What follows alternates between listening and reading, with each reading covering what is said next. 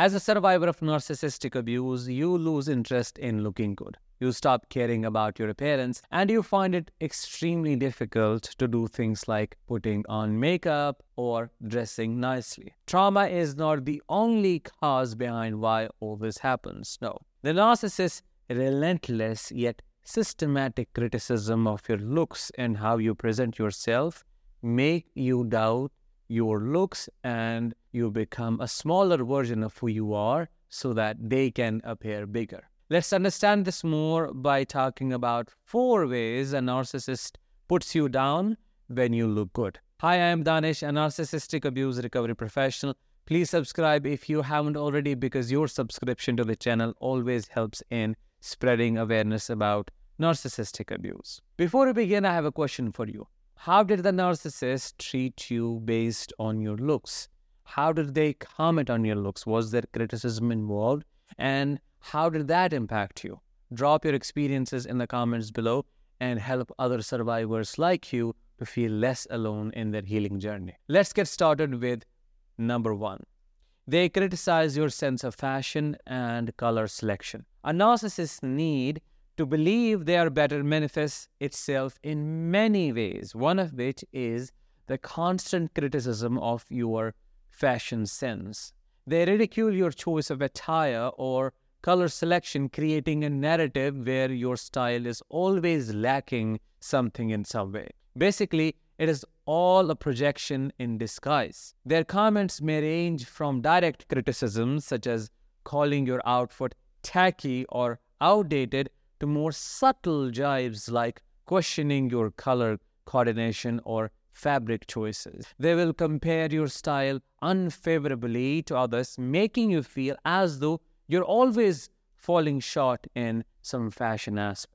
In reality, these criticisms aren't just about your clothes or looks. They're a tool to put you down and inflate their own knowledge and understanding of fashion and style. By positioning themselves as the style expert, the narcissist plants seeds of doubt in your head to make you second guess your fashion choices, become overly conscious of what you wear around them and slowly lose confidence in your ability to dress yourself. Number two, they belittle or destroy your makeup. Whether you are trying a new look or just applying your everyday makeup, a narcissist finds ways to pass derogatory comments about your appearance or right away destroy it. These remarks range from direct insults to subtler, more insidious comments. They might critique the colors you have chosen suggest that your makeup application is too heavy or too light, or imply that your look is inappropriate for the occasion. Their comments can be so pointed and persistent that you may start to second guess your choices and abilities. This form of belittlement can escalate to a degree where you might avoid wearing makeup altogether to evade their criticism. You begin to feel self conscious and uncomfortable in your own skin, especially when wearing makeup. They might even wipe it off your face out of jealousy and envy. Don't believe me? Let's watch this clip together. You guys see how good I look, right? I look pretty, I look presentable, I just look so cute. Yeah, it was never possible when I was with the narcissist. Not for a second. The narcissist does not allow you to look beautiful specifically what he would what he would do to me is every time I put on makeup and every time I just looked like you know put together, he would take his hand and wipe the makeup off my face and then wipe it on my clothes and ruin what I was wearing, ruin my look, ruin my outfit, ruin my makeup. And that's because they're so deeply insecure, especially narcissistic men, especially if you're beautiful.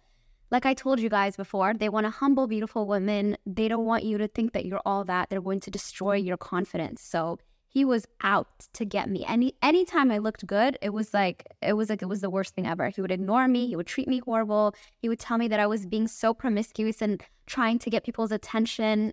It was just it was a mess. And mind you, I was so in love with him I didn't even notice these signs. This is beyond unacceptable. This is exactly what I've been trying to explain so far. They can cross any limit to remain the center of attention. The narcissist's aim in doing all this is to make strategic moves to destroy your self worth. By consistently criticizing your appearance, the narcissist makes you believe that you cannot look good or that your efforts are futile. Number three, they interrogate you for looking good and dressing up. When you decide to dress up, whether for a special occasion or simply because you want to feel good about yourself, narcissists employ a different tactic to undermine your confidence interrogation. This approach is both insidious and confusing as they bombard you with questions as you dress up or get ready. They might ask, Who are you trying to impress? Or who are you dressing up for? They think everybody is a cheater and a liar like them, and one cannot look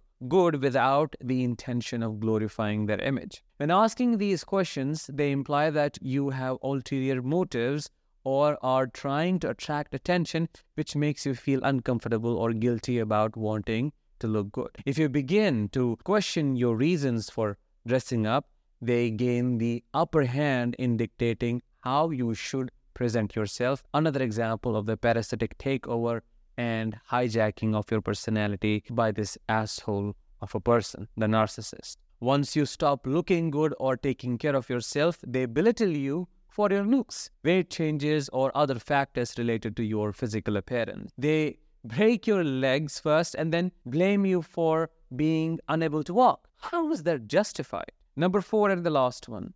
They criticize you if you try to improve yourself, if you work on yourself. If you embark on a journey of self improvement, whether it is working out or making healthier dietary choices, the narcissist in your life will cross the globe to sabotage your efforts.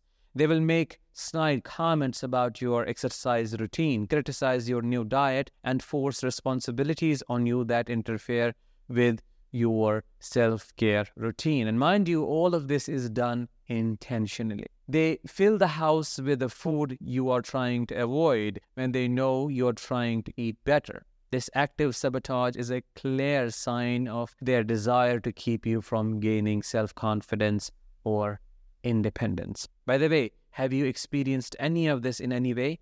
Let me know in the comments. This response from the narcissist actually stems from their cowardice. They are afraid that your self improvement efforts will lead to increased self confidence and independence, which could make them meaningless. Narcissists are afraid of indifference, it is their nemesis. They worry that as you become more confident and more self reliant, you will become less dependent on them and more resistant to their manipulative tactics. Also, your self improvement could lead to increased attention from others, which makes the narcissist feel jealous. The more positive attention you receive, the more insecure they feel about their own value. It's all about them, and they are ready to walk over your dead body if doing so means they can be seen as superior and better than everyone else. Their selfishness knows no limits whatsoever.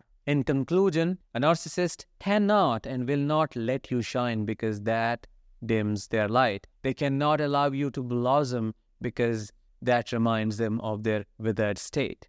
You need to recognize that every attempt they made at burying you was proof that they knew you were better than them, and that is what you have to reclaim now by releasing all that shame, guilt, and fear. Give yourself the permission to look good and take good care of yourself. With that, let's bring this episode to an end. I truly hope you enjoyed it and you found it insightful.